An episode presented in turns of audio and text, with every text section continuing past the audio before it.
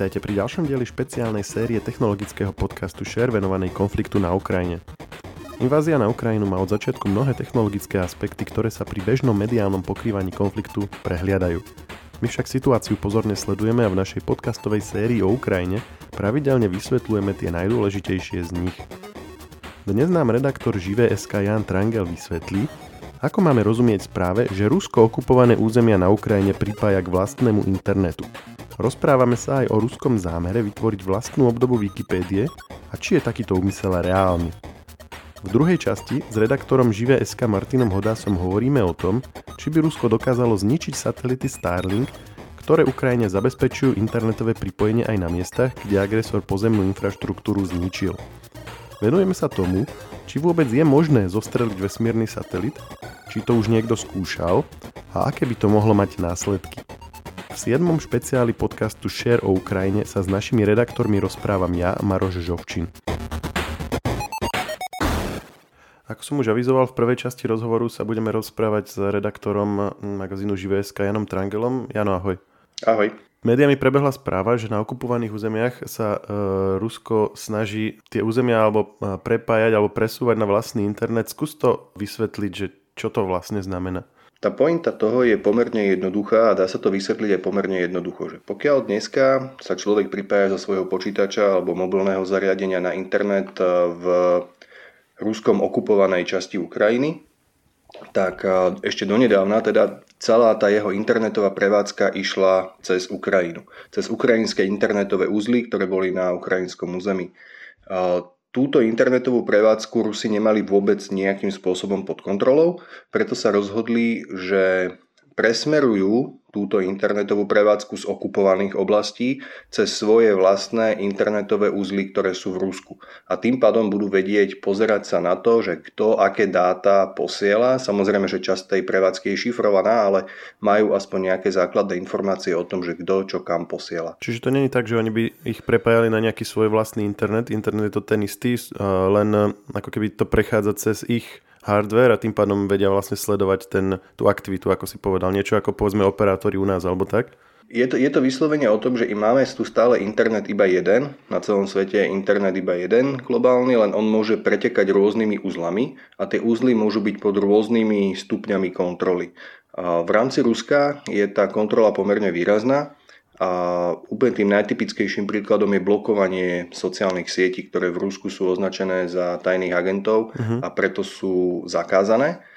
A, a toto je vlastne jeden z dôsledkov, ktorý na tých okupovaných územiach ukrajinských čoskoro by mali tí používateľia pocítiť, teda že by aj ten Facebook napríklad alebo Twitter mali byť blokované. Čiže by vlastne na nich platili tie isté pravidlá ako na používateľa internetu v Rusku. Presne tak. A mm, povedal si, že čo skoro, to znamená, že oni to ešte len začínajú aplikovať, alebo akom je to teraz v štádiu? Tie správy sa rôznia. Na začiatku bola správa, že sa to udialo iba u jedného operátora v rámci jedného mesta. Potom už prišli správy, že sa to deje v rámci všetkých operátorov v celej oblasti mesta Kherson. A aktuálne sú tie správy také, že sa to aplikuje postupne. To znamená, že tá prevádzka mohla byť čiastočne už presmerovaná cez Rusko, ale nemuseli byť na ňu aplikované ešte všetky tie reštrikcie a filtre v úvodzovkách, ktoré sú aplikované na typickú ruskú prevádzku. Čiže nabieha to postupne, neudialo sa to tak, že by niekto iba stlačil nejaké tlačidlo, ale tak, že sa to postupne jednotlivo zapína. No a skúsme si nejak, nejakým takým jednoduchým spôsobom laickým vysvetliť, že ako to vlastne prebieha. Ako, ako vieš v podstate internet, ktorý máš normálne, že fyzicky zakopaný v zemi káble, eh, ako ho vieš prepojiť, že z tých ukrajinských uzlov na tie ruské. Povedzme, že z pohľadu používateľa mám teraz uh, internet nejakého providera svojho lokálneho dlhé roky a čo, čo vlastne tá ruská strana má urobiť, aby odrazu to prechádzalo ako keby cez iný úzol?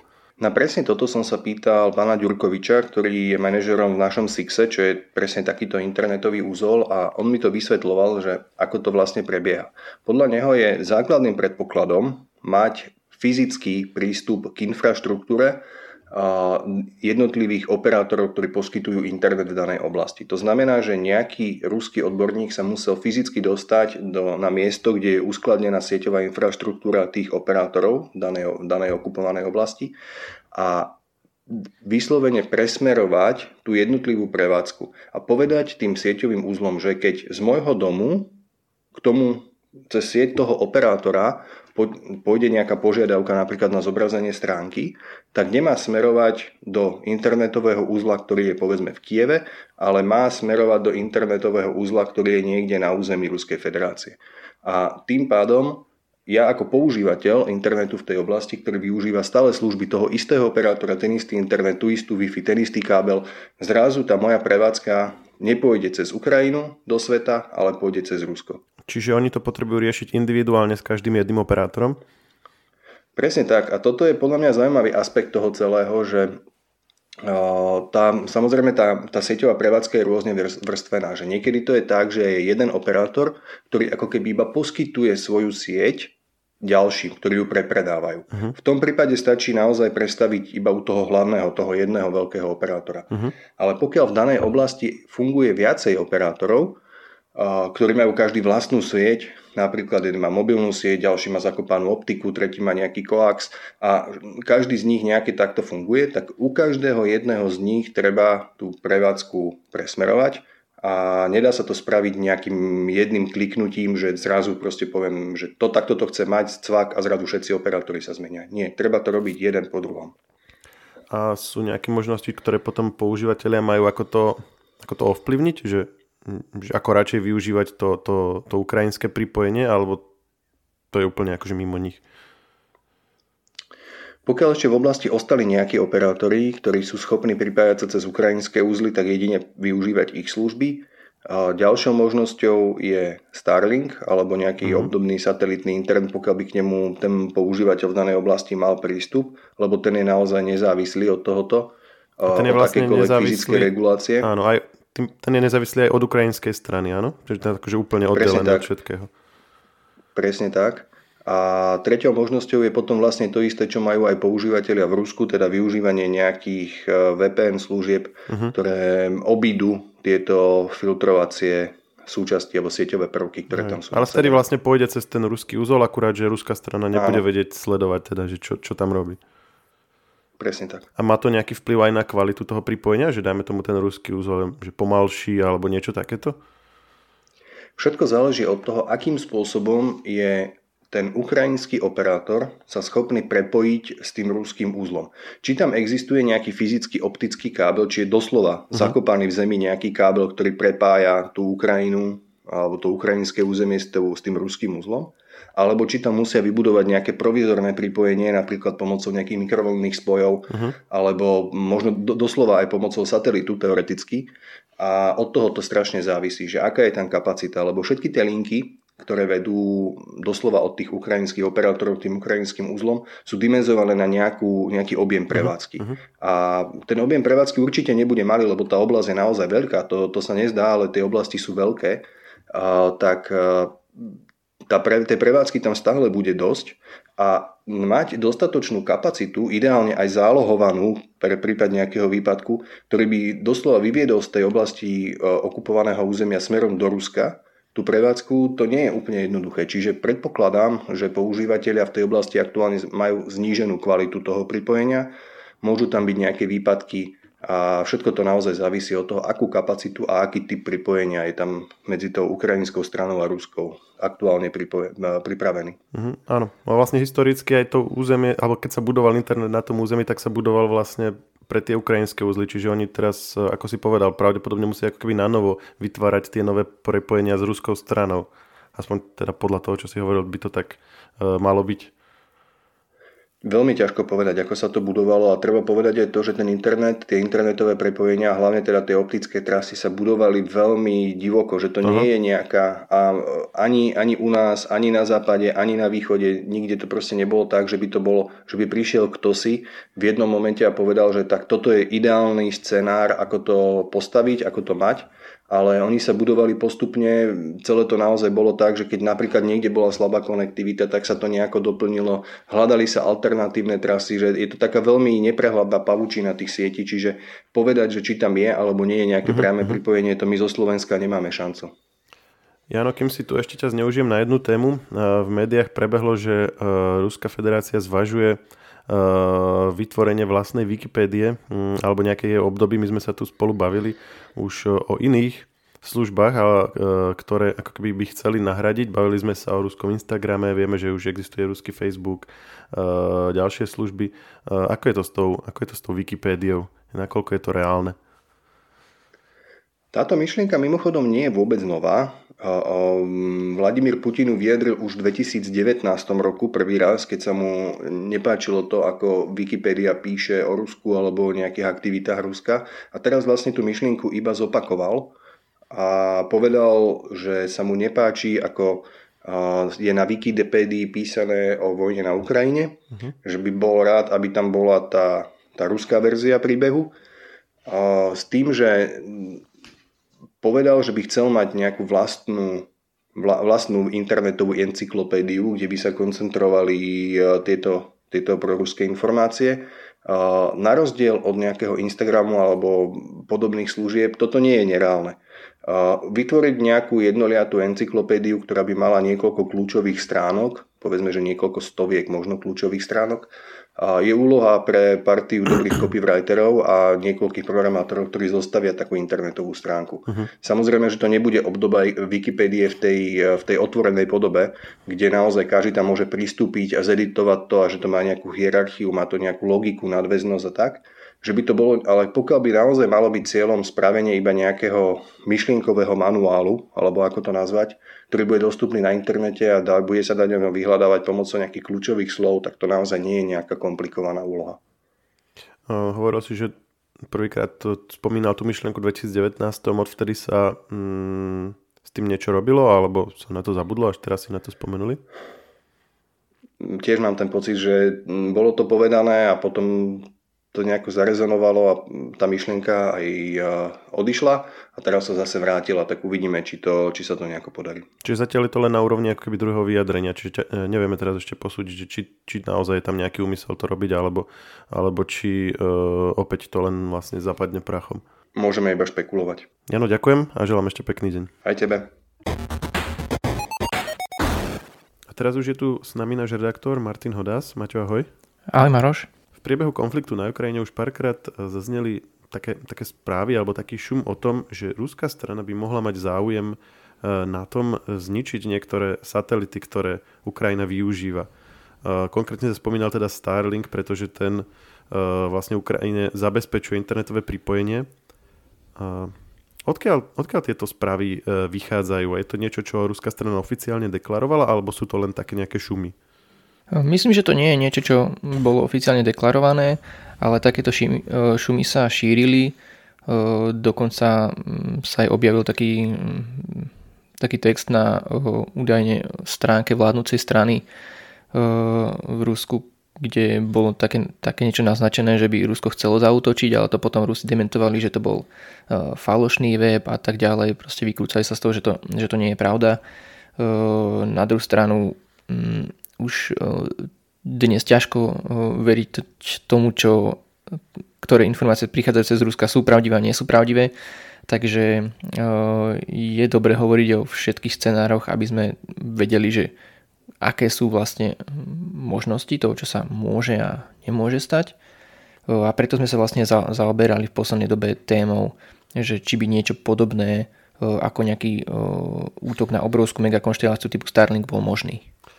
Hm, a je to vôbec možné? Je to niečo, čo je ako technicky realizovateľné? Uh, tieto správy sa opakovane stretávali s takým výsmechom, že v podstate to je uh, úplná blbosť, keď to tak poviem, pretože Starlink má cez 2000 satelitov na obežnej dráhe a naozaj zostrediť uh, takmer každý z nich alebo úplnú väčšinu z nich, aby tá konštelácia prestala v praxi fungovať, by bolo asi nemysliteľné v dnešnej dobe. E, ale na, na druhú stranu sa troška zabúda na iné možnosti, ako, ako by takéto niečo bolo možné realizovať. A to sú aké? No, my sme sa konkrétne v našom článku zaoberali možnosťou využitia tzv. Kesslerovho syndromu. To je v podstate, keď to veľmi zjednoduším, tak je to svojím spôsobom také vesmírne domino. Vždy, keď odštartuješ nejakú reakciu tým, že zničíš povedzme pár desiatok satelitov, vzniknú ti 10 tisíce úlomkov z každej tejto jednej explózie alebo zrážky a tieto úlomky následne nekontrolovateľne sa šíria po obežnej dráhe a môžu sa zraziť s ďalšími satelitmi. Opäť vzniknú ďalšie úlomky a už vznikne taká tá nekontrolovateľná kaskáda, ktorá ti v, v danej časti obežnej dráhy môže urobiť také veľké problémy, že ju v podstate môže urobiť v praxi nevyužiteľnou. No a konkrétne v prípade Starlinku tých 2000 satelitov je umiestnených vo výške v rozmedzi nejakých 30-40 km. Takže tam by takéto niečo čisto teoreticky možno mohlo byť realizovateľné. Čiže správame si taký krok späť. Zničenie jedného satelitu alebo niekoľkých satelitov, podľa toho, čo hovoríš, teda by ešte ako tak malo byť možné, ale že problém je zostreliť ako keby také, také veľké množstvo Eh, keďže Starlingov je akože strašne veľa, spomínal si 2000, ak by zničili len pár, tak vlastne mm, by to malo nejaký vplyv na, na, tú, na tú konektivitu? No, povedzme, že keby zničili 2-3 satelity, tak v podstate sa nič nedeje, pretože uh, tých satelitov je strašne veľa. Uh, asi najhoršie, čo by sa mohlo stať, takže by nejaký používateľ mal pár minútový výpadok, keď by nad jeho hlavou letelo to prázdne miesto, kde mal byť nejaký ten satelit uh-huh. a nie je v dosahu nejaký iný satelit, na ktorý by sa alternatívne vedel vedela tá jeho anténa pripojiť. Ako sa to vlastne robí? Ako sa, ako sa dá zničiť satelitu? Skúšal to už niekto? Viaceré krajiny už robili testy tzv. ASAT zbraní, čiže anti-satellite zbraní, ktoré dokážu vlastne z obežnej dráhy, z obežnej dráhy zostreliť satelit.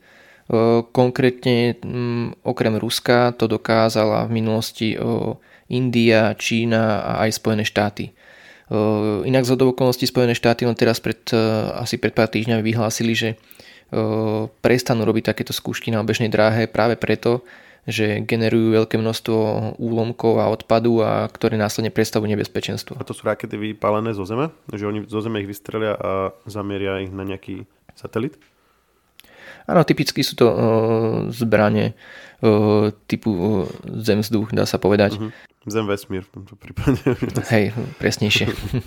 no a čiže takéto niečo by pravdepodobne muselo využiť aj Rusko, ale podľa toho, čo hovoríš, by vlastne necielili na keby všetky alebo väčšiu časť tých satelitov, lebo by potrebovali stovky alebo tisíce rakiet, ale by vlastne vytvorili veľké množstvo odpadu a potom tie úlomky by, by ako keby narážali do tých ďalších uh, Starlinkových satelitov. Dá, dá sa to takto nejako opísať? Áno, v podstate povedzme, že by zostrelili nejakých 30 až 50 satelitov, dajme tomu, a v priebehu možno pár týždňov by sa postupne vedela spustiť takáto kaskadová reakcia. Hej. Ale to by Čisto potom ničilo všetko, nielen Starlinkové satelity, nie? E, samozrejme, ono by to ničilo všetko v závislosti od toho, do akej výšky sa tie úlomky dostanú, uh-huh. lebo to závisí už od každého toho nárazu, že akým spôsobom sa to rozšíri. Uh-huh. V tom hlavnom nebezpečenstve by bolo všetko, čo je pod úrovňou toho, toho nárazu, pretože tie úlomky budú postupne padať na nižšie orbity a nižšie orbity uh-huh. a čokoľvek teda pod to výškou, povedzme tých 550 km, kde typicky Starlinky lietajú, uh-huh. tam je napríklad aj medzinárodná vesmírna stanica niečo nad 400 km, Takže to všetko by bolo... Na, na ktorej spolupracuje ale aj Rusko, čiže tým by vlastne sami sebe narobili problémy, nie? Tam majú vlastných kozmonautov, lietajú tam so svojimi loďami Sojus. Hm. Áno, a tam to už sa dostávame do tej roviny, či by mal takýto útok logiku a nejaký praktický prínos pre Rusku federáciu. Uh-huh.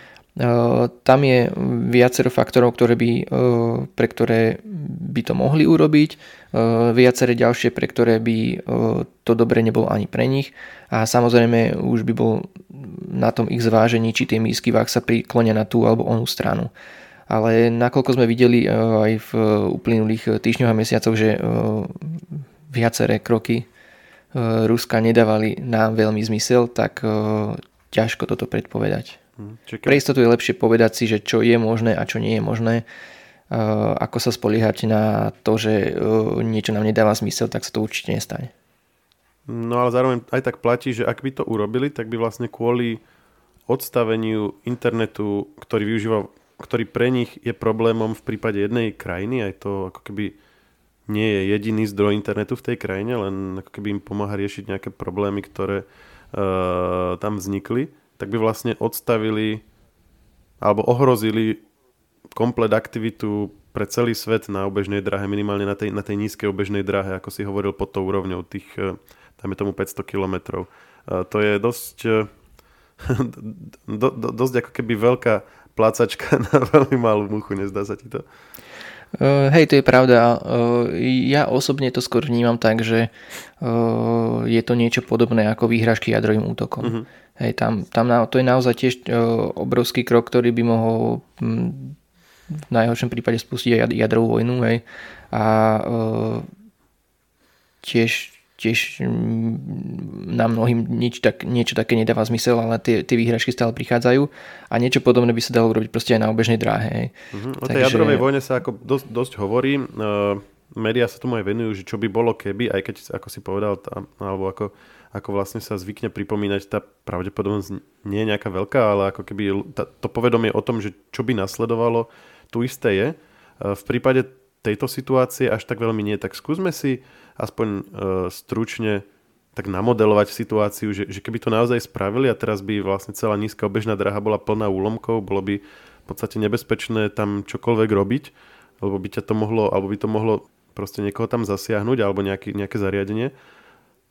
Čo, čo by potom, čo by sa potom robilo, alebo čo by sa dialo ďalej? Zastavili by sa všetky napríklad lety do, do vesmíru, a dalo by sa to nejako vyriešiť? Ono by to, ono by to vlastne bolo tam, že trvalé, alebo by tie úlomky postupne vlastne uh, spadli a zhoreli, alebo by sa dokonca dali aj nejako odstraňovať. Neviem, boli aj také nejaké úvahy. Ako, skúsme si popísať, že ako by to, ako by to potom vyzeralo. Uh, potom, ako vlastne by, by táto situácia nastala.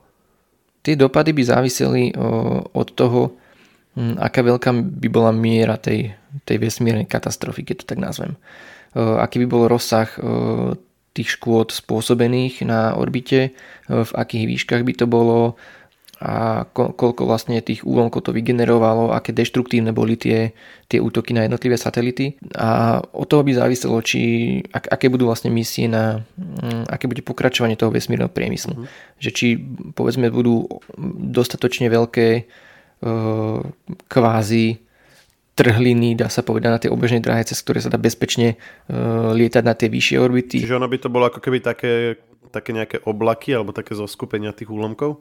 Že, že keď by zrovna ako keby ten roj úlomkov nebol, tak by sa dalo letieť a keď by bol, tak by sa nedalo. Niečo také? Hej, tak nejak si to predstavím, hlavne v tej úvodnej fáze, kde vlastne uh, by sa tie úlomky začali šíriť hej, uh-huh. a mhm. potom by sa, to, by sa to postupne ten oblak rozprestieral, dá sa povedať. No ale ako si, ako si naznačil, no vlastne nebolo by to navždy, samozrejme tie úlomky uh, v závislosti od uh, tej energie a ich uh, veľkosti a tak ďalej, uh, tak by postupne padali nižšie do nižších vrstiev atmosféry, až by nakoniec zhoreli. No a tým pádom by sa postupne tá obežná dráha prečistila, dá sa povedať, ale uh, trval, trval by to pravdepodobne roky. Hej. Uh-huh. Uh, a počas toho by samozrejme mohli vznikať ďalšie a ďalšie, um, ďalšie problémy, napríklad tým, že niektoré tie úlomky Niektoré, mnohé tie úlomky by sa mohli dostať na, vyš, na vyššie orbity v, v, v nadväznosti na, na ten náraz a na tú uh, trajektóriu, akú uh, potom náraze získajú takže neskôr by to mohlo spôsobiť problémy aj na, vo vyšších výškach, takže proste to je dosť nepredvídateľné, takže naozaj by záležalo čisto od toho, že aký by bol rozsah tej, tých škôd spôsobených na orbite. A je nejaký spôsob, ako si s tým poradiť skôr? Že, že, že aby sme nemuseli čakať, kým to postupne Mm, sa vyrieši samo, že tie umomky budú postupne padať zhoria v atmosfére alebo nejaké proste uletia preč a tak. Že, že proaktívne ich nejako odstrániť alebo nejak to tam upratať. Dá, ako, ako je, je to vôbec možné technicky? Uvažuje sa nad tým? Momentálne v dnešnej dobe v rozumnej mierke pravdepodobne nie. Pretože už dlhšie roky sa pripravujú rôzne koncepty a projekty na zber vesmírneho odpadu ale väčšina z nich je teda buď na papieri, alebo sa chystajú tie misie, alebo boli urobené len nejaké menšie, menšie skúšky na obežnej dráhe tých základných princípov fungovania tých konceptov. Takže v dnešnej dobe nemáme nič také škálovateľné, hej, že, že urobíš obrovské množstvo úlomkov na orbite a ty by si ich teraz išiel vo veľkom zbierať. Nie, niečo podobné zatiaľ neexistuje. A aj to, čo existuje, je zamerané primárne na, na väčšie úlomky alebo doslova na samotné satelity, hej, že ty dokážeš povedzme priletieť k nejakému satelitu, zachytiť ho a strhnúť ho do nižších vrstiev atmosféry, aby zhorel. Hej. Mm. Ale tie rôzne mikroúlomky do veľkosti 10 cm, ktoré ani len nevieme sledovať, tak, a ktorých by bolo 10 tisíce, respektíve 100 tisíce, keby tých satelitov sa podarilo dať v kratšom čase dole niekoľko desiatok. A teda tie sú taktiež nebezpečné, áno, aj také maličké kúsočky. No, áno, tak všetko vlastne tebe to lieta koľko? Zhruba nejakých 27 tisíc km za hodinu, uh-huh. keď ak sa chceš udržať na bežnej dráhe. To je proste, uh, zrazíš sa s niečím, čo prelieta skrz tú trajektóriu na inej inklinácii alebo niečo podobné a proste to je ako keby si dostal guľku, vieš. Hej, to je vlastne rýchlejšie ako náboj, to je vlastne ešte, ešte vysoko, o, oveľa rýchlejšie než napríklad rýchlosť zvuku. Áno, všetky tie úlomky majú proste strašne vysokú energiu a to proste môže ten, eh, aj malý úlomok môže ten, eh, ten satelit vyradiť v závislosti od toho naozaj, že ako, ako sa trafia. Je to zaujímavá téma, ako sme vraveli o tých napríklad jadrových útokoch sa hovorí relatívne často, toto sa veľmi nespomína, ale tie dôsledky sú podľa toho, čo sme si teraz povedali, naozaj veľké a, a, a dlhotrvajúce. A na, nakoľko je niečo také ako keby uh, reálne alebo pravdepodobné. Dá sa to vôbec nejako povedať? No ten základný predpoklad je uh, zbrojný arsenál Ruskej federácie. To je taká veľká neznáma, pretože my síce vieme, že uh, Rusi dokážu zostreliť satelit, už to v minulosti ukázali, napríklad naposledy v novembri minulého roku. V novembri zostrelili uh, satelit? Mm, zostrelili jeden, jeden vyradený ruský satelit, teda sovietský satelit ešte zo sovietskej éry. A práve takto a následne... raketou, jak sme spomínali? Áno, áno. Uh-huh. A vlastne opakovane sa musela vlastne schovávať posadka mm, Medzinárodnej vesmírnej stanice do unikových modulov práve v obavách, že prelietajúce úlomky môžu zasiahnuť a poškodiť stanicu. Uh-huh. Takže narobilo to vtedy dosť veľa problémov. V každom prípade pre nás je teraz dôležité, že vlastne to bola demonstrácia toho, že Rusi to dokážu. Uh-huh. A, a bol to vlastne prvý takto úspešný test raketového systému Nudol, e, kedy reálne zostrelil satelit z obežnej dráhy. E, čo som, čo som zachytil, tak e, aj raketový systém SP-150 by mal byť schopný niečoho takéhoto. To je vlastne tá najnovšia verzia tých, tých S-300, ktoré sa riešili u nás, aj je najnovšia generácia. Ona bola, prid, ona, pridaná, ona bola pridaná do, do zbrojnej výbavy ruskej armády len začiatkom tohto roka. No a tá hlavná neznáma je, že aké účinné sú tieto raketové systémy Ruska a koľko tých raket majú. Teda či by napríklad vôbec boli schopní zostreliť tých pár desiatok satelitov nutných na spustenie toho kaskadového efektu. Lebo povedzme, že by mali 100 rakiet, ktoré by toho niečo boli, boli schopné, ale majú účinnosť len 25%, povedzme, hej. Uh-huh. Takže o, hneď už si na také tej hranici toho, čo, čo, čo je potrebné pre nejaké obrovské škody na orbite. A to sú proste informácie, ktoré nepoznáme, nevieme naozaj, že, že koľko, koľko týchto zbraňových systémov Rusi momentálne majú. Nehovoriac o tom, že teda by to možno museli vystrieľať všetko, hej, a neostal, neostal by im na mm, pozemné boje, hej, alebo, takže to už sú také, to už sú také špekulácie, kde naozaj tam v rovine tej teórie, že čo technicky je možné, mm-hmm. ale či to naozaj uh, Rusi dokážu, keby chceli, tak to už je otázne. Uh, Maťo, ďakujem ti a tebe takisto želám ešte pekný deň. Podobne, ahoj. Technologický podcast Share nájdete vo všetkých podcastových aplikáciách vrátane Apple Podcasts, Google Podcasts či Spotify. Nové časti sa objavujú tiež v podcastovom kanáli aktuality.sk. Ak nám chcete niečo odkázať, doplniť nás alebo sme povedali niečo zle a chcete nás opraviť, môžete nám napísať na podcasty zavinač žive.sk. Ešte raz, podcasty zavinač žive.sk. Všetky e-maily čítame a na väčšinu sa snažíme aj odpovedať.